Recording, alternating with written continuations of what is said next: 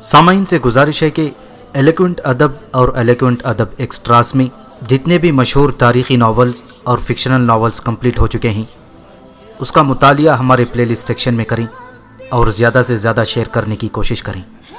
اور ہم سے رابطہ کرنے کے لیے فیس بک اور ٹویٹر پر فالو کریں۔ جزاک اللہ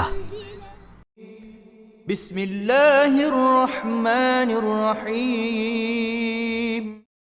صرف یہ احساس اس پر غالب تھا کہ روئے زمین کی حسین ترین لڑکی اس کے قبضے میں ہے، جس نے سلطان کو ٹھکرا کر اسے پسند کیا ہے۔ فخر نے موبی کو دونوں بازوؤں میں لے کر اس کی پیٹ اپنے سینے سے لگا لی۔ موبی نے کہا، تم عیسائی کمانڈروں اور اپنے سلطان کی طرح وحشی تو نہیں بنو گے؟ میں تمہاری ملکیت ہوں، جو چاہو کرو، مگر میں پھر تم سے نفرت کروں گی۔ کہو تو میں اونٹ سے اتر جاتا ہوں۔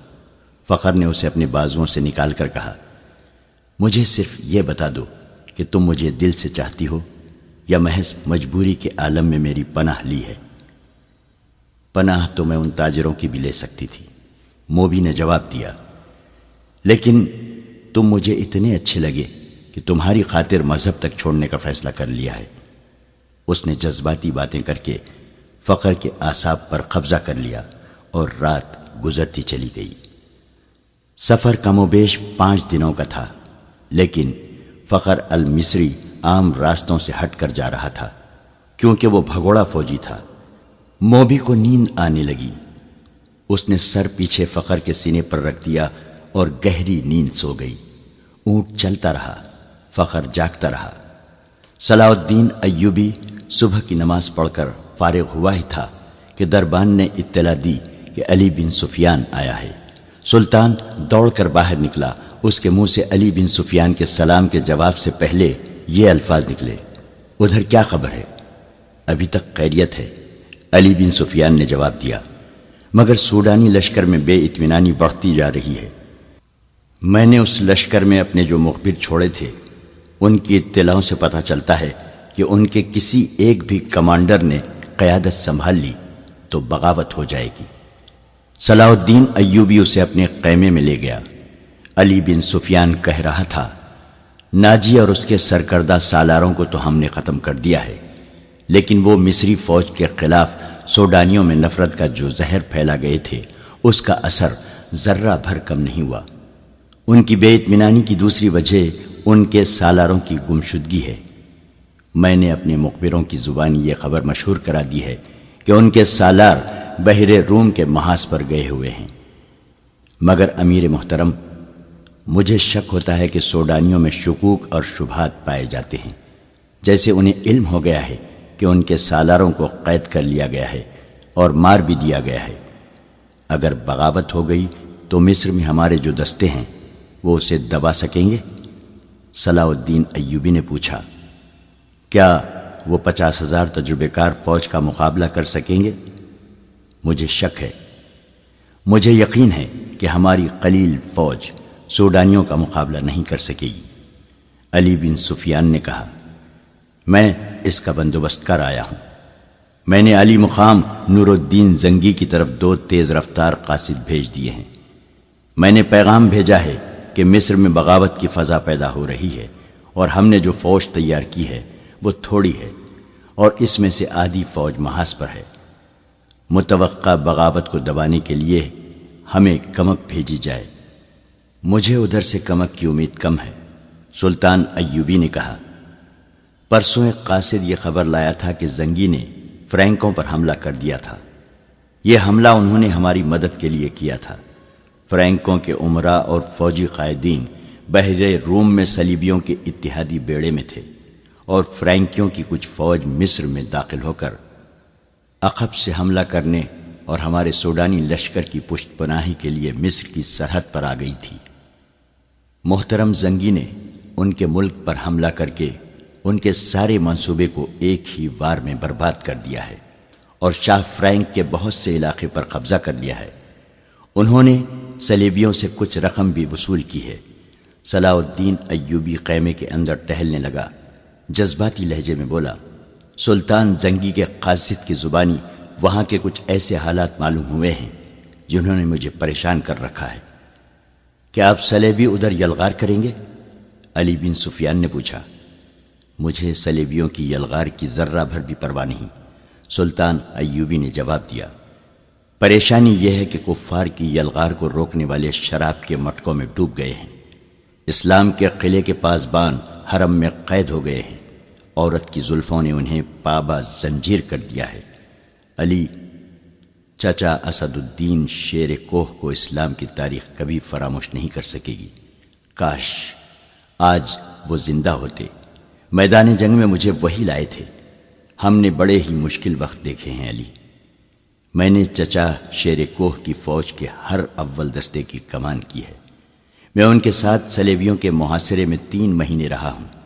مجھے شیر کوہ ہمیشہ سبق دیا کرتے تھے کہ گھبراہٹ اور خوف سے بچنا، تائید عزدی اور رضا الہی کا قائل رہنا اور اسلام کا علم بلند رکھنا۔ میں شیر کوہ کی کمان میں مصریوں اور سلیبیوں کی مشترک فوج کے خلاف بھی لڑا ہوں۔ سکندریا میں محاصرے میں رہا ہوں۔ شکست میرے سر پر آ گئی تھی۔ میرے مٹھی بھر عسکری بددل ہوتے جا رہے تھے۔ میں نے کس طرح ان کے حوصلے اور جذبے تر و تازہ رکھے، یہ میرا خدا ہی بہتر جانتا ہے، تاکہ چچا شیر کوہ نے حملہ آور ہو کر محاصرہ توڑا۔ تم یہ کہانی اچھی طرح جانتے ہو۔ ایمان فروشوں نے کفار کے ساتھ مل کر ہمارے لیے کیسے کیسے طوفان کھڑے کیے، مگر میں گھبرایا نہیں، دل نہیں چھوڑا۔ مجھے سب کچھ یاد ہے سلطان، علی بن سفیان نے کہا۔ اس قدر مور کا آرائی اور قتل و غارت کے بعد توقع تھی کہ مصری راہ راست پر آ جائیں گے۔ مگر ایک غدار مرتا ہے تو ایک اور اس کی جگہ لے لیتا ہے۔ میرا مشاہدہ یہ ہے کہ غدار کمزور خلافت کی پیداوار ہوتے ہیں۔ اگر فاطمی خلافت حرم میں گم نہ ہو جاتی تو آج آپ سلیبیوں سے یورپ میں لڑ رہے ہوتے۔ مگر ہمارے غدار بھائی انہیں سلطنت اسلامیہ سے باہر نہیں جانے دے رہے ہیں۔ جب بادشاہ عیش و اچرت میں پڑ جائیں تو رعایا میں سے بھی کچھ لوگ بادشاہی کے خواب دیکھنے لگتے ہیں۔ وہ کفار سے طاقت اور مدد حاصل کرتے ہیں۔ ایمان فروشی میں وہ اس قدر اندھے ہو جاتے ہیں کہ کفار کے عزائم اور اپنی بیٹیوں کی عصمتوں تک کو بھلا دیتے ہیں۔ مجھے ہمیشہ انہی لوگوں سے ڈر آتا ہے۔ صلاح الدین ایوبی نے کہا۔ اللہ نہ کرے، اسلام کا نام جب بھی ڈوبا، مسلمانوں کے ہاتھوں سے ڈوبے گا۔ ہماری تاریخ قداروں کی تاریخ بنتی جا رہی ہے۔ یہ رجحان بتا رہا ہے کہ ایک روز مسلمان جو برائے نام مسلمان ہوں گے، اپنی سرزمین کفار کے حوالے کر دیں گے۔ اگر اسلام کہیں زندہ رہا، تو وہاں مسجدیں کم اور قہبہ خانہ زیادہ ہوں گے۔ ہماری بیٹیاں سلیبیوں کی طرح بال کھلے چھوڑ کر بے حیا ہو جائیں گی۔ کفار انہیں اسی راستے پر ڈال رہے ہیں، بلکہ ڈال چکے ہیں۔ اب مصر سے پھر وہی طوفان اٹھ رہا ہے، علی۔ تم اپنے محکمے کو اور مضبوط اور وسیع کر لو۔ میں نے اپنے رفیقوں سے کہہ دیا ہے کہ دشمن کے علاقوں میں جا کر شب مارنے اور خبریں لانے کے لیے تنومند اور ذہین نوجوانوں کا انتخاب کرو۔ سلیبی اس محاذ کو مضبوط اور پر اثر بنا رہے ہیں۔ تم فوری طور پر جاسوسی جنگ کی تیاری کرو۔ فوری طور پر کرنے والا کام یہ ہے کہ سمندر سے کئی ایک سلیبی بچ کر نکلے ہیں۔ ان میں زیادہ تر زخمی ہیں۔ اور جو زخمی نہیں، وہ کئی کئی دن سمندر میں ڈوبنے اور تیرنے کی وجہ سے زخمیوں سے بدتر ہیں۔ ان سب کا علاج معالجہ ہو رہا ہے۔ میں نے سب کو دیکھا ہے۔ تم بھی انہیں دیکھ لو اور اپنی ضرورت کے مطابق ان سے معلومات حاصل کرو۔ سلطان ایوبی نے دربان کو بلا کر ناشتے کے لیے کہا اور علی بن سفیان سے کہا، کل کچھ زخمی اور اچھی بھلی لڑکیاں میرے سامنے لائی گئی تھیں۔ چھ تو سمندر سے نکلے ہوئے قیدی ہیں۔ ان میں ایک پر مجھے شک ہے کہ وہ سپاہی نہیں۔ رتبے اور عہدے والا آدمی ہے۔ سب سے پہلے اسے ملو۔ پانچ تاجر سات عیسائی لڑکیوں کو ساتھ لائے تھے۔ اس نے علی بن سفیان کو لڑکیوں کے متعلق وہی کچھ بتایا۔ جو تاجروں نے بتایا تھا۔ سلطان ایوبی نے کہا، میں نے لڑکیوں کو دراصل حراست میں لے لیا ہے، لیکن انہیں بتایا ہے کہ میں انہیں پناہ میں لے رہا ہوں۔ لڑکیوں کا یہ کہنا کہ وہ غریب گھرانوں کی لڑکیاں ہیں، اور پھر ان کا یہ بیان کہ انہیں ایک جلتے ہوئے جہاز میں سے کشتی میں بٹھا کر سمندر میں اتارا گیا، اور کشتی انہیں ساحل پر لے آئی، مجھے شکوک میں ڈال رہا ہے۔ میں نے انہیں الگ قیمے میں رکھا ہے۔ اور سنتری کھڑا کر دیا ہے۔ تم ناشتے کے فوراً بعد اس قیدی اور ان لڑکیوں کو دیکھو۔ آخر میں صلاح الدین ایوبی نے مسکرا کر کہا، کل دن کے وقت ساحل پر ٹہلتے ہوئے مجھ پر ایک تیر چلایا گیا ہے، جو میرے پاؤں کے درمیان ریت میں لگا۔ اس نے تیر علی بن سفیان کو دے کر کہا، علاقہ چٹانی تھا، محافظ، تلاش اور تعقب کے لیے بہت دوڑے۔ مگر انہیں کوئی تیر انداز نظر نہیں آیا۔ اس علاقے سے انہیں یہ پانچ تاجر ملے جنہیں محافظ میرے پاس لے آئے۔ انہوں نے یہ سات لڑکیاں بھی میرے حوالے کیں اور چلے گئے۔ اور چلے گئے؟ علی بن سفیان نے حیرت سے کہا، آپ نے انہیں جانے کی اجازت دے دی؟ محافظوں نے ان کے سامان کی تلاشی لی تھی۔ سلطان ایوبی نے کہا، ان سے ایسی چیز برآمد نہیں ہوئی جس سے ان پر شک ہوتا۔ علی بن سفیان تیر کو غور سے دیکھتا رہا اور بولا، سلطان، اور سراغ رساں کی نظر میں بڑا فرق ہوتا ہے۔ میں سب سے پہلے ان تاجروں کو پکڑنے کی کوشش کروں گا۔ علی بن سفیان سلطان ایوبی کے خیمے سے باہر نکلا تو دربان نے اسے کہا، یہ کماندار اطلاع لایا ہے کہ کل سات عیسائی لڑکیاں قید میں آئی تھیں۔ ان میں سے ایک لاپتہ ہے۔ کیا سلطان کو یہ اطلاع دینا ضروری ہے؟ یہ کوئی اہم واقعہ تو نہیں کہ سلطان کو پریشان کیا جائے۔ علی بن سفیان گہری سوچ میں پڑ گیا۔ کماندار جو اطلاع دینے آیا تھا، اس نے علی بن سفیان کے قریب آ کر آہستہ سے کہا، ایک عیسائی لڑکی کا لاپتہ ہو جانا تو اتنا اہم واقعہ نہیں۔ مگر اہم یہ ہے کہ فخر المصری نام کا کماندار بھی رات سے لاپتہ ہے۔ رات کے سنتریوں نے بتایا ہے کہ وہ لڑکیوں کے خیمے تک گیا تھا۔ وہاں سے زخمیوں کے خیموں کی طرف گیا اور پھر کہیں نظر نہیں آیا۔ رات وہ گشت پر نکلا تھا۔ علی بن سفیان نے ذرا سوچ کر کہا، یہ اطلاع سلطان تک ابھی نہ جائے۔ رات کے اس وقت کے تمام سنتریوں کو اکٹھا کرو جب فخر گشت پر نکلا تھا۔ اس نے سلطان ایوبی کے محافظ دستے کے کماندار سے کہا کہ کل سلطان کے ساتھ جو محافظ ساحل تک گئے تھے، انہیں لاؤ۔ وہ وہیں تھے، چاروں سامنے آ گئے۔ تو علی بن سفیان نے انہیں کہا، کل جہاں تم نے تاجروں اور لڑکیوں کو دیکھا تھا، وہاں فوراً پہنچو۔ اگر وہ تاجر ابھی تک وہیں ہیں، تو انہیں حراست میں لے لو اور وہیں میرا انتظار کرو۔ اور اگر جا چکے ہوں، تو فوراً واپس آ جاؤ۔ محافظ روانہ ہو گئے۔ تو علی بن سفیان لڑکیوں کے قیمے تک گیا۔ چھ لڑکیاں باہر بیٹھی تھیں اور سنتری کھڑا تھا۔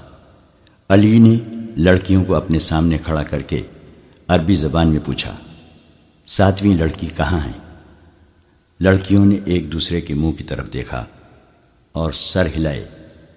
علی بن سفیان نے کہا، تم سب ہماری زبان سمجھتی ہو۔ لڑکیاں اسے حیران سا ہو کے دیکھتی رہیں۔ علی ان کے چہروں اور ڈیل ڈول سے شک میں پڑ گیا تھا۔ وہ لڑکیوں کے پیچھے جا کھڑا ہوا اور عربی زبان میں کہا، ان لڑکیوں کے کپڑے اتار کر ننگا کر دو اور بارہ وحشی قسم کے سپاہی بلا لاؤ۔ تمام لڑکیاں بدک کر پیچھے کو مڑی۔ دو تین نے بیک وقت بولنا شروع کر دیا۔ وہ عربی زبان بول رہی تھی، لڑکیوں کے ساتھ تم ایسا سلوک نہیں کر سکتے۔ ایک نے کہا، ہم تمہارے خلاف نہیں لڑیں۔ علی بن سفیان کی ہنسی نکل گئی۔ اس نے کہا، میں تمہارے ساتھ بہت اچھا سلوک کروں گا۔ تم نے جس طرح ایک ہی دھمکی سے عربی بولنی شروع کر دی ہے، اب بغیر کسی دھمکی کے یہ بتا دو کہ ساتویں لڑکی کہاں ہے۔ سب نے لا علمی کا اظہار کیا۔ علی نے کہا، میں اس سوال کا جواب لے کر رہوں گا۔ تم نے سلطان پر ظاہر کیا ہے کہ تم ہماری زبان نہیں جانتی۔ اب تم ہماری زبان ہماری طرح بول رہی ہو۔ کیا میں تمہیں چھوڑ دوں گا؟ اس نے سنتری سے کہا، انہیں قیمے کے اندر بٹھا دو۔ رات کے سنتری آ گئے تھے۔ فخر المصری کی گشت کے وقت کے سنتریوں سے علی بن سفیان نے پوچھ گچھ کی۔ آخر، لڑکیوں کے خیمے والے سنتری نے بتایا کہ فخر رات اسے یہی کھڑا کر کے زخمیوں کے خیموں کی طرف گیا تھا۔ تھوڑی دیر بعد اسے اس کی آواز سنائی دی۔ کون ہو تم؟ نیچے آؤ۔ سنتری نے ادھر دیکھا تو اندھیرے میں اسے کچھ بھی نظر نہ آیا۔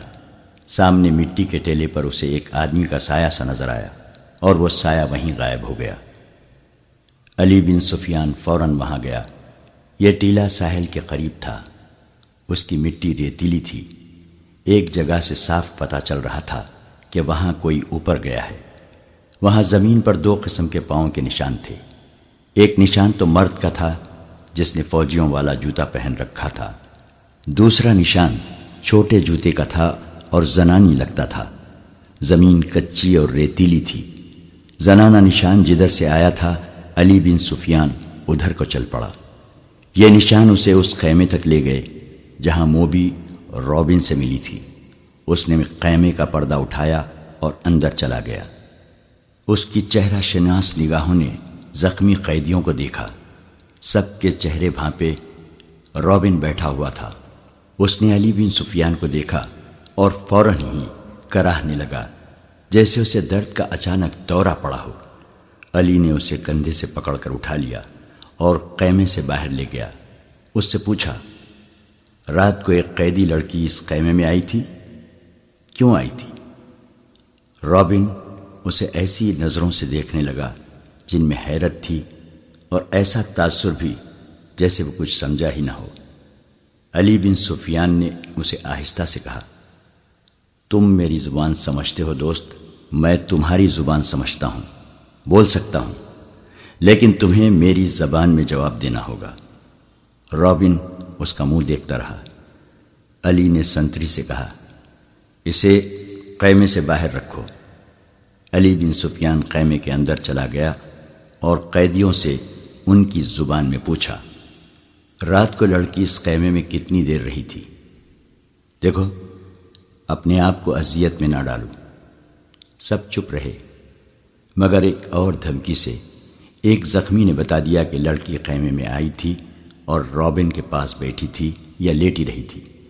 یہ زخمی سمندر میں جلتے جہاز سے کودا تھا۔ اس نے آگ کا بھی اور پانی کا بھی قہر دیکھا تھا۔ وہ اتنا زخمی نہیں تھا۔ جتنا کہ وہ خوفزدہ تھا۔ وہ کسی اور مصیبت میں پڑنے کے لیے تیار نہیں تھا۔ اس نے بتایا کہ اسے یہ معلوم نہیں کہ رابن اور لڑکی کے درمیان کیا باتیں ہوئیں۔ اور لڑکی کون تھی؟ اسے یہ بھی معلوم نہیں کہ رابن کا عہدہ کیا ہے۔ وہ اس کے صرف نام سے واقف تھا۔ اس نے یہ بھی بتا دیا کہ رابن اس کیمپ میں آنے تک بالکل تندرست تھا۔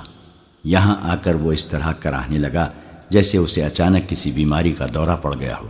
علی بن سفیان ایک محافظ کی رہنمائی میں ان پانچ آدمیوں کو دیکھنے چلا گیا جو تاجروں کے بحروپ میں کچھ دور قیم ازن تھے۔ محافظوں نے انہیں الگ بٹھا رکھا تھا۔ علی کو انہوں نے پہلی اطلاع یہ دی کہ ان کے پاس کل دو اونٹ تھے، مگر آج ایک ہی ہے۔ یہی اشارہ کافی تھا۔ وہ اس سوال کا کوئی تسلی بخش جواب نہ دے سکے کہ دوسرا اونٹ کہاں ہے دوسرے اونٹ کے پاؤں کے نشان مل گئے۔ علی بن سفیان نے انہیں کہا، تمہارا جرم معمولی چوری چکاری نہیں ہے۔ تم ایک پوری سلطنت اور اس کی تمام تر آبادی کے لیے خطرہ ہو۔ اس لیے میں تم پر ذرہ بھر رحم نہیں کروں گا۔ کیا تم تاجر ہو؟ ہاں سب نے سر ہلا کر کہا، ہم تاجر ہیں جناب، ہم بے گناہ ہیں۔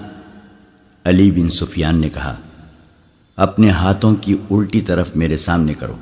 پانچوں نے ہاتھ الٹے کر کے آگے کر دیے۔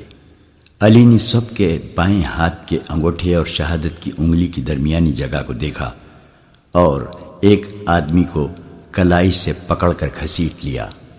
اس سے کہا، کمان اور ترکش، کہاں چھپا رکھی ہے؟ اس آدمی نے معصوم بننے کی بہت کوشش کی۔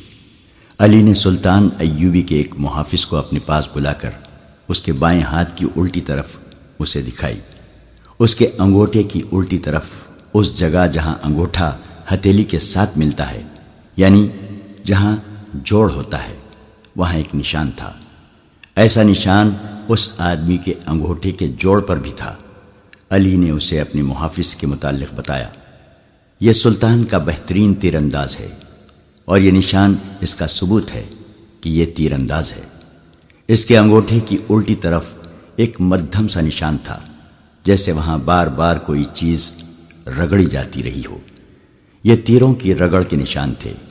تیر دائیں ہاتھ سے پکڑا جاتا ہے، کمان بائیں ہاتھ سے پکڑی جاتی ہے۔ تیر کا اگلا حصہ بائیں ہاتھ کے انگوٹھے پر ہوتا ہے، اور جب تیر کمان سے نکلتا ہے، تو انگوٹھے پر رگڑ کھا جاتا ہے۔ ایسا نشان ہر ایک تیر انداز کے ہاتھ پر ہوتا تھا۔ علی بن سفیان نے اسے کہا، ان پانچ میں تم اکیلے تیر انداز ہو، کمان اور ترکش کہاں ہیں؟ پانچوں چپ رہے۔ علی نے ان پانچ میں سے ایک کو پکڑ کر محافظوں سے کہا، اس کو اس درخت کے ساتھ باندھ دو۔ اسے کھجور کے درخت کے ساتھ کھڑا کر کے باندھ دیا گیا۔ علی نے اپنے تیر انداز کے کان میں کچھ کہا۔ تیر انداز نے کندھے سے کمان اتار کر اس میں تیر رکھا۔ اور درخت سے بندھے ہوئے آدمی کا نشانہ لے کر تیر چھوڑا۔ تیر اس آدمی کی دائیں آنکھ میں اتر گیا۔ وہ تڑپنے لگا۔ علی نے باقی چار سے کہا، تم میں کتنے ہیں جو سلیب کی خاطر اس طرح تڑپ تڑپ کر جان دینے کو تیار ہیں؟ اس کی طرف دیکھو۔ انہوں نے دیکھا، وہ آدمی چیخ رہا تھا، تڑپ رہا تھا۔ اس کی آنکھ سے خون بری طرح بہ رہا تھا۔ میں تم سے وعدہ کرتا ہوں۔ علی بن سفیان نے کہا کہ با عزت طریقے سے تم سب کو سمندر پار بھیج دوں گا۔ دوسرے اونٹ پر کون گیا ہے؟ کہاں گیا ہے؟ تمہارا ایک کماندار ہمارا ایک اونٹ ہم سے چھین کر لے گیا ہے۔ ایک آدمی نے کہا اور ایک لڑکی بھی۔ علی بن سفیان نے کہا تھوڑی ہی دیر بعد علی بن سفیان کے فن نے ان سے اعتراف کروا لیا کہ وہ کون ہیں۔ اور کیا ہیں؟ مگر انہوں نے یہ جھوٹ بولا کہ لڑکی رات قیمے سے بھاگ آئی تھی اور اس نے بتایا کہ صلاح الدین ایوبی نے رات اسے اپنے قیمے میں رکھا تھا۔ اس نے شراب پی رکھی تھی اور لڑکی کو بھی پلائی تھی اور لڑکی گھبراہٹ اور خوف کے عالم میں آئی تھی۔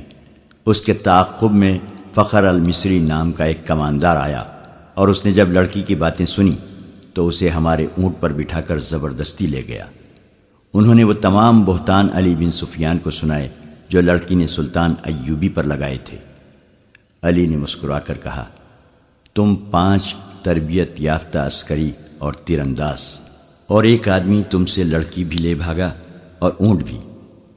اس نے انہی کی نشاندہی پر زمین میں دبائی ہوئی کمان اور ترکش بھی نکلوا لی۔ ان چاروں کو قیمہ گاہ میں بھجوا دیا گیا۔ پانچواں آدمی تڑپ تڑپ کر مر چکا تھا۔ اونٹ کے پاؤں کے نشان صاف نظر آ رہے تھے۔ علی بن سفیان نے نہایت سرس سے دس سوار بلائے اور انہیں اپنی کمان میں لے کر اس طرف روانہ ہو گیا جدھر اونٹ گیا تھا۔ مگر اونٹ کی روانگی اور اس کے تعقب میں علی بن سفیان کی روانگی میں چودہ پندرہ گھنٹوں کا فرق تھا۔ اونٹ تیز تھا اور اسے آرام کی بھی زیادہ ضرورت نہیں تھی۔ اونٹ پانی اور خوراک کے بغیر چھ سات دن تر و تازہ رہ سکتا ہے۔ اس کے مقابلے میں گھوڑوں کو راستے میں کئی بار آرام، پانی اور خوراک کی ضرورت تھی۔ ان عناصر نے تعقب ناکام بنا دیا۔ اونٹ نے چودہ، پندرہ گھنٹوں کا فرق پورا نہ ہونے دیا۔ فخر المصری نے تعقب کے پیش نظر قیام بہت کم کیا تھا۔ علی بن سفیان کو راستے میں صرف ایک چیز ملی۔ یہ ایک تھیلا تھا۔ اس نے رک کر تھیلا اٹھایا، کھول کر دیکھا، اس میں کھانے پینے کی چیزیں تھیں۔ اسی تھیلے میں ایک اور تھیلا تھا، اس میں بھی وہی چیزیں تھیں۔ علی بن سفیان کے سونگنے کی تیز حس نے اسے بتا دیا کہ ان اشیاء میں حشیش ملی ہوئی ہے۔ راستے میں اسے دو جگہ ایسے آثار ملے تھے، جن سے پتہ چلتا تھا کہ یہاں اونٹ رکا ہے اور سوار یہاں بیٹھے ہیں۔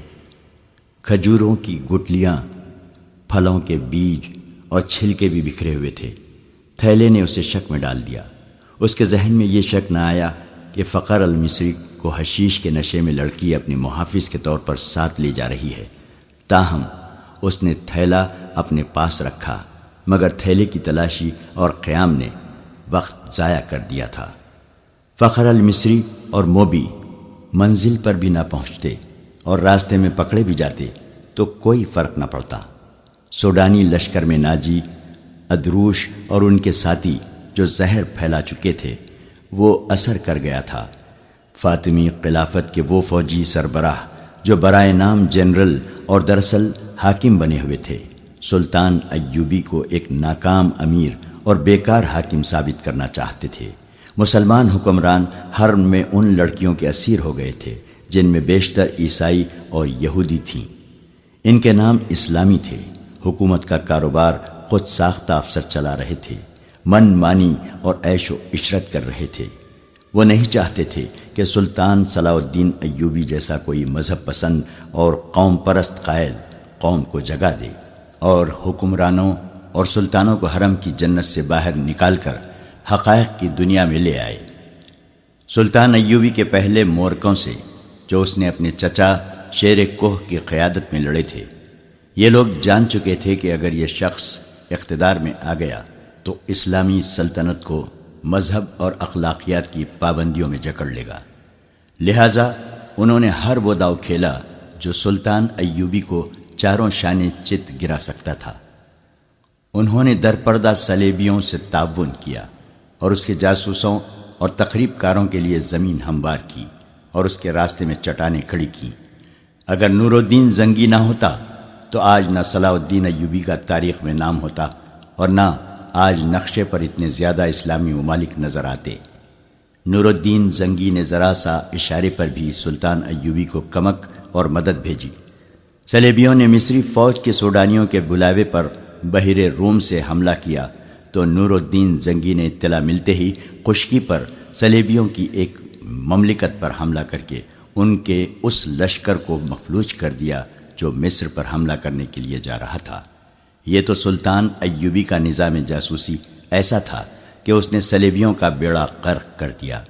اب علی بن سفیان نے زنگی کی طرف برق رفتار قاصد یہ خبر دینے کے لیے دوڑا دیے تھے کہ سوڈانیوں کی بغاوت کا خطرہ ہے اور ہماری فوج کم بھی ہے۔ دو حصوں میں بڑھ بھی گئی ہے۔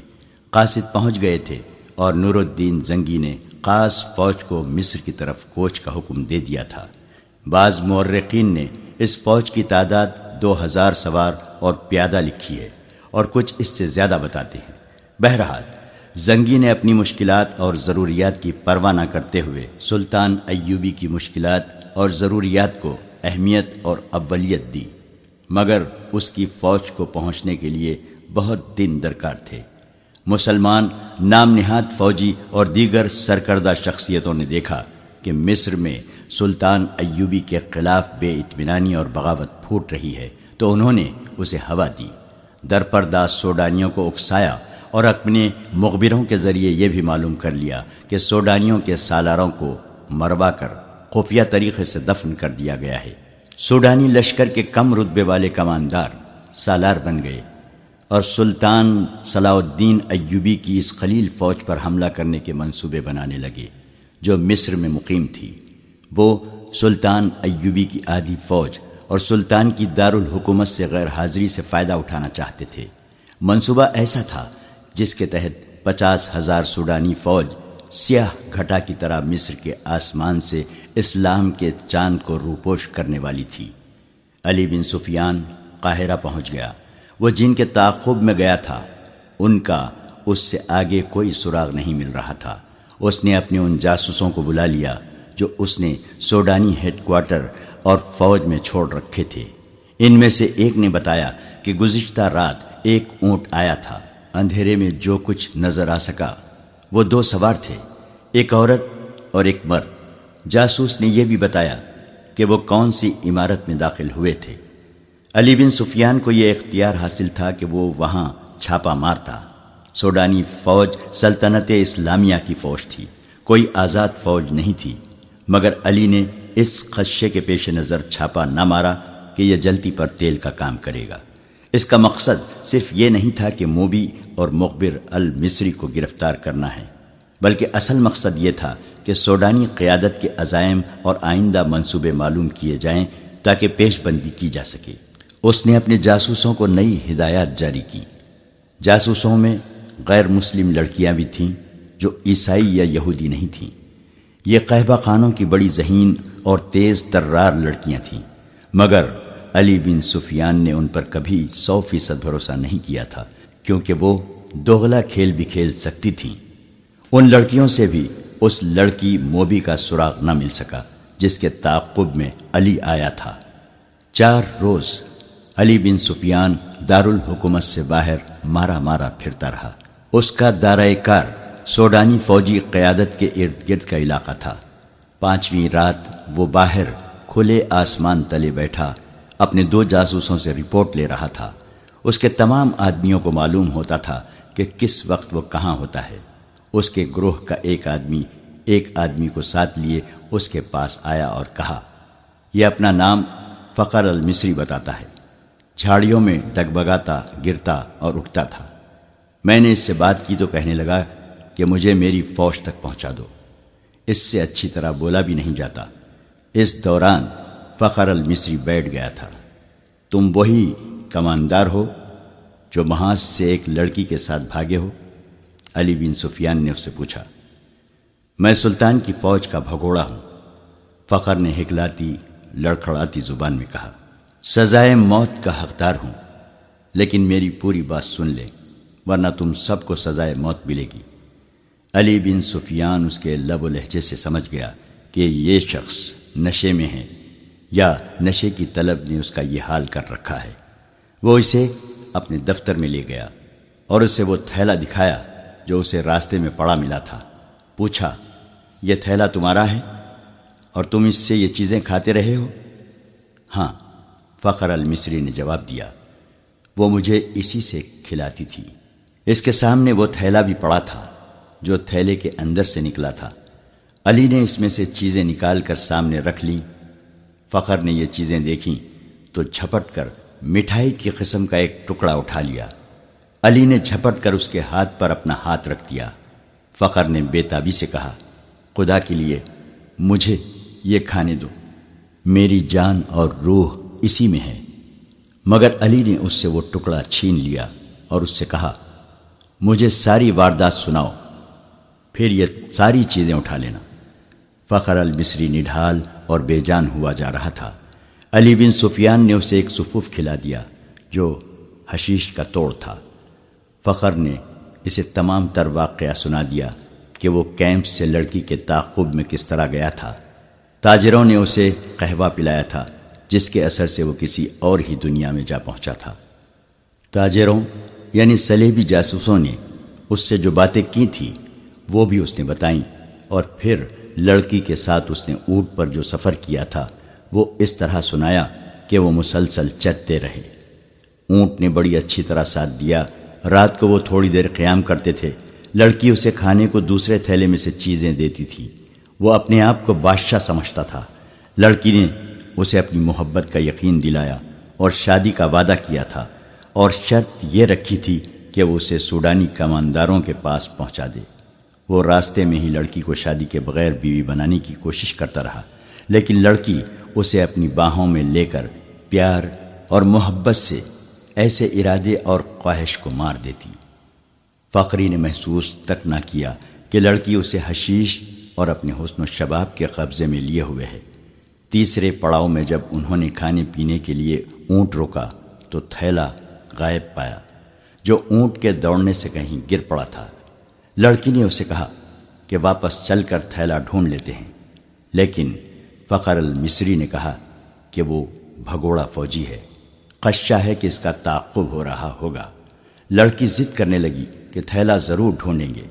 فخر نے اسے یقین دلایا کہ بھوکا مرنے کا کوئی خطرہ نہیں۔ راستے میں کسی آبادی سے کچھ کھا لیں گے، مگر لڑکی آبادی کے قریب جانا نہ چاہتی تھی اور کہتی تھی کہ واپس چلو۔ فخر المصری نے اسے زبردستی اونٹ پر بٹھا لیا اور اس کے پیچھے بیٹھ کر اونٹ کو اٹھایا اور دوڑا دیا۔ وہ سفر کی تیسری رات تھی۔ اگلی شام وہ شہر سے باہر سوڈانیوں کے ایک کماندار کے ہاں پہنچ گئے، مگر فخر المصری اپنے سر کے اندر ایسی بے چینی محسوس کرنے لگا جیسے کھوپڑی میں کیڑے رینگ رہے ہوں۔ آہستہ آہستہ وہ حقیقی دنیا میں آ گیا۔ وہ سمجھ نہ سکا کہ یہ حشیش نہ ملنے کا اثر ہے۔ اس کی تصوراتی بادشاہی اور ذہن میں بسائی ہوئی جنت تھیلے میں کہیں ریگزار میں گر گئی تھی۔ لڑکی نے اس کے سامنے کماندار کو سلیبیوں کا پیغام دیا اور اسے بغاوت پر اکسایا۔ فقر پاس بیٹھا سنتا رہا۔ اس کے ذہن میں کیڑے بڑے ہو کر تیزی سے رینگنے لگے۔ نشہ اتر چکا تھا۔ اسے یاد آنے لگا کہ وہ محاذ سے بھاگ آیا ہے۔ لڑکی موبی کو یہی خوش فہمی ہوگی کہ فخر پر نشہ تاری ہے۔ چنانچہ اس نے بے خوف و قطر کاماندار سے یہ بھی کہہ دیا کہ سلطان ایوبی اور علی بن سفیان کے درمیان یہ غلط فہمی پیدا کرنی ہے کہ وہ ظاہری طور پر نیک بنتے پھرتے ہیں، مگر عورت اور شراب کے دل دادا ہیں۔ ان کی اس طویل گفتگو میں بغاوت کی باتیں بھی ہوئی اس وقت تک فخر المصری پوری طرح بیدار ہو چکا تھا، لیکن سر کے اندر کی بے چینی اسے بہت پریشان کر رہی تھی۔ لڑکی نے کماندار سے کہا کہ اگر بغاوت کرنی ہے تو وقت ضائع نہ کریں۔ سلطان ایوبی محاذ پر ہے اور الجھا ہوا ہے۔ لڑکی نے یہ جھوٹ بولا کہ سلیبی تین چار دنوں بعد دوسرا حملہ کرنے والے ہیں۔ سلطان ایوبی کو یہاں سے بھی فوج محاذ پر بلانی پڑے گی۔ کماندار نے لڑکی کو بتایا کہ چھ سات دنوں تک سوڈانی لشکر یہاں کی فوج پر حملہ کر دے گا۔ فخر یہ ساری باتیں سنتا رہا۔ آدھی رات کے بعد اسے الگ کمرے میں بھیج دیا گیا، جہاں اس کے سونے کا انتظام تھا۔ لڑکی اور کماندار دوسرے کمرے میں رہے۔ درمیان میں دروازہ تھا جو بند کر دیا گیا۔ اسے نیند نہیں آ رہی تھی۔ اس نے دروازے کے ساتھ کان لگائے تو اسے ہنسی کی آوازیں سنائی دیں۔ پھر لڑکی کے یہ الفاظ سنائی دیے۔ اسے حشیش کے زور پر یہاں تک لائی ہوں اور اس کی محبوبہ بنی رہی ہوں۔ مجھے ایک محافظ کی ضرورت تھی۔ حشیش کا تھیلا راستے میں گر پڑا ہے۔ اگر صبح اسے ایک خوراک نہ ملی تو یہ پریشان کرے گا۔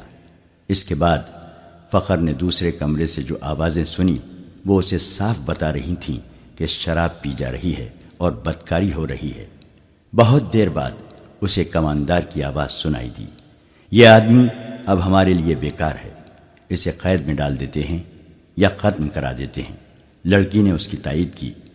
فخر المصری پوری طرح بیدار ہو گیا اور وہاں سے نکل بھاگنے کی سوچنے لگا۔ رات کا پچھلا پہر تھا۔ وہ اس کمرے سے نکلا۔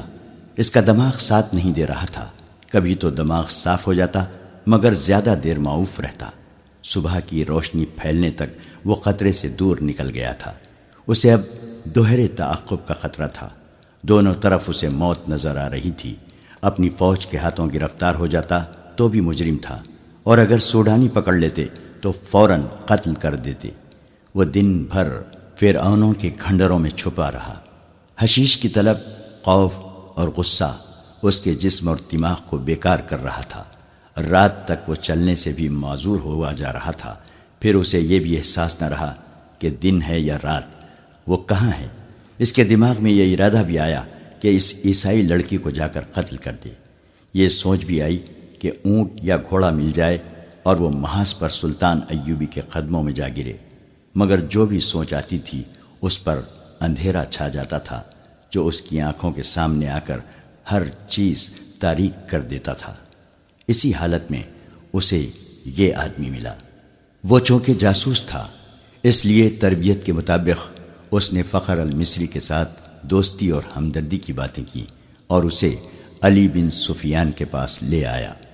تصدیق ہو گئی کہ سوڈانی لشکر حملہ اور بغاوت کرے گا اور یہ کسی بھی لمحے ہو سکتا ہے۔ علی بن سفیان سوچ رہا تھا کہ مقامی کمانڈروں کو فوراً چوکن نہ کرے اور سلطان ایوبی کو اطلاع دے مگر وقت ضائع ہونے کا خطرہ تھا۔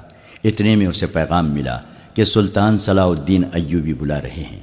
وہ حیران ہو کر چل پڑا کہ سلطان کو تو وہ محاذ پر چھوڑایا تھا۔ وہ سلطان ایوبی سے ملا تو سلطان نے بتایا، مجھے اطلاع مل گئی تھی کہ ساحل پر سلیبی جاسوسوں کا ایک گروہ موجود ہے اور ان میں سے کچھ ادھر بھی آ گئے ہوں گے۔ محاذ پر میرا کوئی کام نہیں رہ گیا تھا۔ میں کمان اپنے رفیقوں کو دے کر یہاں آ گیا۔ دل اس قدر بے چین تھا کہ میں یہاں بہت بڑا خطرہ محسوس کر رہا تھا۔ یہاں کی کیا خبر ہے؟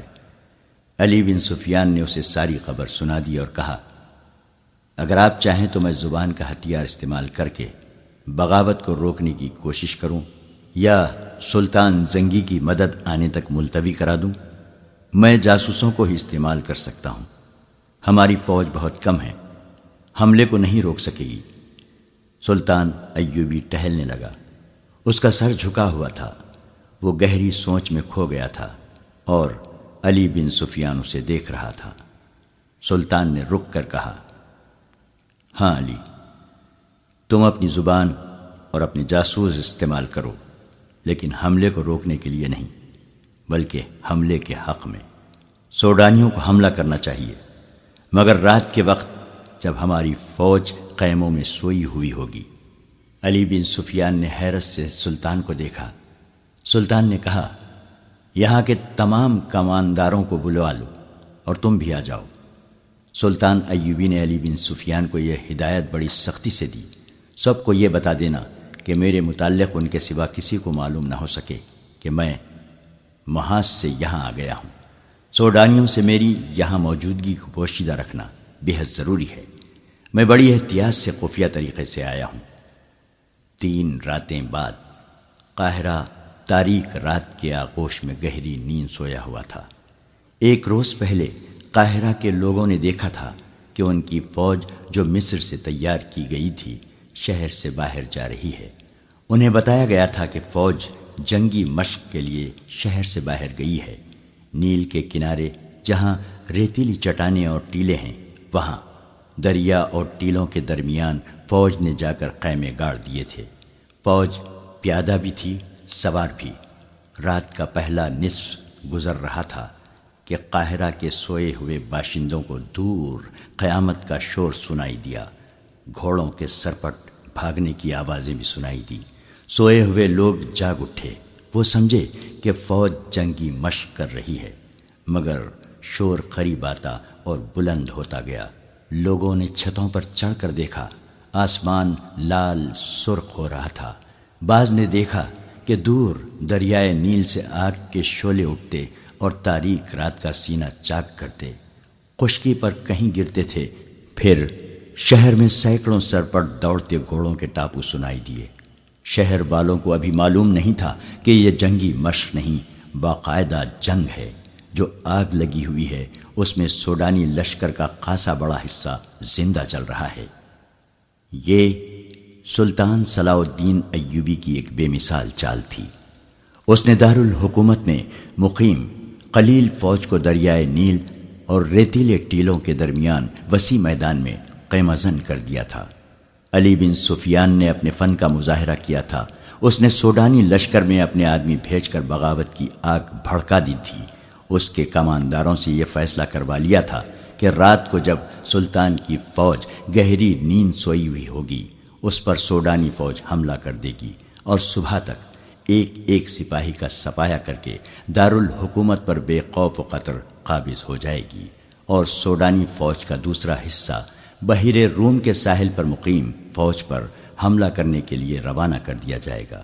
اس فیصلے اور منصوبے کے مطابق سوڈانی فوج کا ایک حصہ نہایت خفیہ طریقے سے رات کو بحیر روم کے محاذ کی طرف روانہ کر دیا گیا اور دوسرا حصہ دریائے نیل کے کنارے قیمہ زن فوج پر ٹوٹ پڑا۔ اس فوج نے سیلاب کی طرح ایک میل وسط میں پھیلی ہوئی قیمہ گاہ پر ہلہ بول دیا اور بہت ہی تیزی سے اس علاقے میں پھیل گئی۔ اچانک قیموں پر آگ کے تیر اور تیل میں بھیگے ہوئے کپڑوں کے جلتے گولے برسنے لگے۔ نیل بھی آگ برسانے لگا۔ قیموں کو آگ لگ گئی اور شولے آسمان تک پہنچنے لگے۔ سوڈانی فوج کو قیموں میں سلطان ایوبی کی فوج کا نہ کوئی سپاہی ملا، نہ کوئی گھوڑا ملا، نہ کوئی گھوڑ سوار اس فوج کو وہاں تمام قالی قیمے ملے۔ کوئی مقابلے کے لیے نہ اٹھا اور اچانک آگ ہی آگ پھیل گئی۔ انہیں معلوم نہ تھا کہ سلطان ایوبی نے رات کے پہلے پہر قیموں سے اپنی فوج کو نکال کر ریتیلے ٹیلوں کے پیچھے چھپا دیا تھا اور قیموں میں خشک گھاس کے ڈھیر لگوا دیے تھے۔ قیموں پر اور اندر بھی تیل چھڑک دیا تھا۔ اس نے کشتیوں میں چھوٹی منجنیقیں رکھوا کر شام کے بعد ضرورت کی جگہ بھجوا دی تھی۔ جو ہی سوڈانی فوج قیمہ گاہ میں آئی، سلطان کی چھپی ہوئی فوج نے آگ والے تیر اور نیل سے کشتیوں میں رکھی ہوئی منجنیقوں نے آگ کے گولے پھینکنے شروع کر دیے۔ قیموں کو آگ لگی تو گھاس اور تیل نے وہاں دوزخ کا منظر بنا دیا۔ سوڈانیوں کے گھوڑے اور پیادہ سپاہیوں کو روندنے لگے۔ سپاہیوں کے لیے آگ سے نکلنا ناممکن ہو گیا۔ چیخوں نے آسمان کا جگر چاک کر دیا۔ اس قدر آگ نے رات کو دن بنا دیا۔ سلطان ایوبی کی مٹھی بھر فوج نے آگ میں جلتی سوڈانیوں کی فوج کو گھیرے میں لے لیا۔ جو آگ سے بچ کر نکلتا تھا، وہ تیروں کا نشانہ بن جاتا تھا۔ جو فوج بچ گئی، وہ بھاگ نکلی۔ ادھر، سوڈانیوں کی جو فوج محاذ کی طرف سلطان کی فوج پر حملہ کرنے جا رہی تھی، اس کا بھی سلطان صلاح الدین ایوبی نے انتظام کر رکھا تھا۔ چند ایک دستے گھات لگائے بیٹھے تھے۔ ان دستوں نے اس فوج کے پچھلے حصے پر حملہ کر کے ساری فوج میں بھگدڑ مچا دی۔ یہ دستے ایک حملے میں جو نقصان کر سکتے تھے، کر کے اندھیرے میں غائب ہو گئے۔ سوڈانی فوج سنبھل کر چلی تو پچھلے حصے پر ایک اور حملہ ہوا۔ یہ برق رفتار سوار تھے جو حملہ کر کے غائب ہو گئے۔ صبح تک اس فوج کے پچھلے حصے پر تین حملے ہوئے۔ سوڈانی سپاہی اسی سے بد دل ہو گئے۔ انہیں مقابلہ کرنے کا تو موقع ہی نہ ملتا تھا۔ دن کے وقت کمانداروں نے بڑی مشکل سے فوج کا حوصلہ بحال کیا، مگر رات کو کوچ کے دوران ان کا پھر وہی حشر ہوا۔ دوسری رات تاریکی میں ان پر تیر بھی برسے۔ انہیں اندھیرے میں گھوڑے دوڑانے کی آوازیں سنائی دیتی تھیں۔ جو ان کی فوج کے عقب میں کچھ تو خون کرتی دور چلی جاتی تھیں۔ تین چار یورپی مورخوں نے، جن میں لینپور اور ولیم خاص طور پر قابل ذکر ہیں، لکھا ہے کہ دشمن کی کثیر نفری پر رات کے وقت چند ایک سواروں سے عقبی حصے پر شبقوں مارنا اور غائب ہو جانا۔ سلطان ایوبی کی ایسی جنگی چال تھی، جس نے آگے چل کر سلیبیوں کو بہت نقصان پہنچایا۔ اس طرح صلاح الدین ایوبی دشمن کی پیش قدمی کی رفتار کو بہت سست کر دیتا تھا اور دشمن کو مجبور کر دیتا تھا کہ وہ اس کی پسند کے میدان میں لڑے، جہاں سلطان ایوبی نے جنگ کا پھانسا پلٹنے کا انتظام کر رکھا ہوتا تھا۔ ان مورخین نے سلطان ایوبی کے ان جاباز سواروں کی جرت اور برق رفتاری کی بہت تعریف کی ہے۔ آج کے جنگی مبصر، جن کی نظر جنگوں کی تاریخ پر ہے، رائے دیتے ہیں کہ آج کے کمانڈو اور گوریلا آپریشن کا معجد سلطان صلاح الدین ایوبی ہے۔ وہ اس طریقے جنگ سے دشمن کے منصوبے درہم برہم کر دیا کرتا تھا۔ سوڈانیوں پر اس نے یہی طریقہ آزمایا اور صرف دو راتوں کے بار بار کے شپوں سے اس نے سوڈانی سپاہیوں کا لڑنے کا جذبہ ختم کر دیا۔ اس کی قیادت میں کوئی دماغ نہ تھا۔ یہ قیادت فوج کو سنبھال نہ سکی۔ اس فوج میں علی بن سفیان کے بھی آدمی سوڈانی سپاہیوں کے بھیس میں موجود تھے۔ انہوں نے یہ افواہ پھیلا دی کہ عرب سے ایک لشکر آ رہا ہے جو انہیں کاٹ کر رکھ دے گا۔ انہوں نے بد دلی اور فرار کا رجحان پیدا کرنے میں پوری کامیابی حاصل کی۔ فوج غیر منظم ہو کر بکھر گئی۔ نیل کے کنارے اس فوج کا جو حشر ہوا وہ عبرتناک تھا۔ یہ افواہ غلط ثابت نہ ہوئی۔ کہ عرب سے فوج آ رہی ہے۔ نور الدین زنگی کی فوج آ گئی، جس کی نفری بہت زیادہ نہیں۔ بعض مورقین نے دو ہزار سوار اور دو ہزار پیادہ لکھی ہے۔ بعض کے اعداد و شمار اس سے کچھ زیادہ ہیں۔ تاہم، یہ صلاح الدین ایوبی کو سہارا مل گیا اور اس نے فوراً اس کمک کی قیادت سنبھال لی۔ اس کیفیت میں کہ جبکہ سوڈانیوں کا پچاس ہزار لشکر سلطان ایوبی کے آگ کے پھندے میں اور ادھر صحرا میں شب خونوں کی وجہ سے بد نظمی کا شکار ہو گیا تھا، یہ تھوڑی سی کمک بھی کافی تھی۔ سلطان ایوبی اس کمک سے اور اپنی فوج سے سوڈانیوں کا قتل عام کر سکتا تھا، لیکن اس نے ڈپلومیسی سے کام لیا۔ سوڈانی کمان کے کمانداروں کو پکڑا اور انہیں ذہن نشین کرایا کہ ان کے لیے تباہی کے سوا کچھ نہیں رہا۔ لیکن وہ انہیں تباہ نہیں کرے گا۔ کمانداروں نے اپنا حشر دیکھ لیا تھا۔ وہ اب سلطان کے اتاب اور سزا سے قائف تھے۔ لیکن سلطان نے انہیں بخش دیا اور سزا دینے کی بجائے سوڈانیوں کی بچی کچی فوج کو سپاہیوں سے کاشتکاروں میں بدل دیا۔ انہیں زمینیں دیں اور کھیتی باڑی میں انہیں سرکاری طور پر مدد دی اور پھر انہیں یہ بھی اجازت دے دی کہ ان میں سے جو لوگ فوج میں بھرتی ہونا چاہتے ہیں ہو سکتے ہیں۔ سوڈانیوں کو یوں دانش مندی سے ٹھکانے لگا کر سلطان صلاح الدین ایوبی نے نور الدین زنگی کی بھیجی ہوئی فوج اور اپنی فوج کو یکجا کر کے اس میں وفادار سوڈانیوں کو بھی شامل کر کے ایک فوج منظم کی اور سلیبیوں پر حملے کے منصوبے بنانے لگا۔ اس نے علی بن سفیان سے کہا کہ وہ اپنے جاسوسوں اور شب کو مارنے والے جانبازوں کے دستے فوراً تیار کرے۔ ادھر سلیبیوں نے بھی جاسوسی اور تقریب کاری کا انتظام مستحکم کرنا شروع کر دیا۔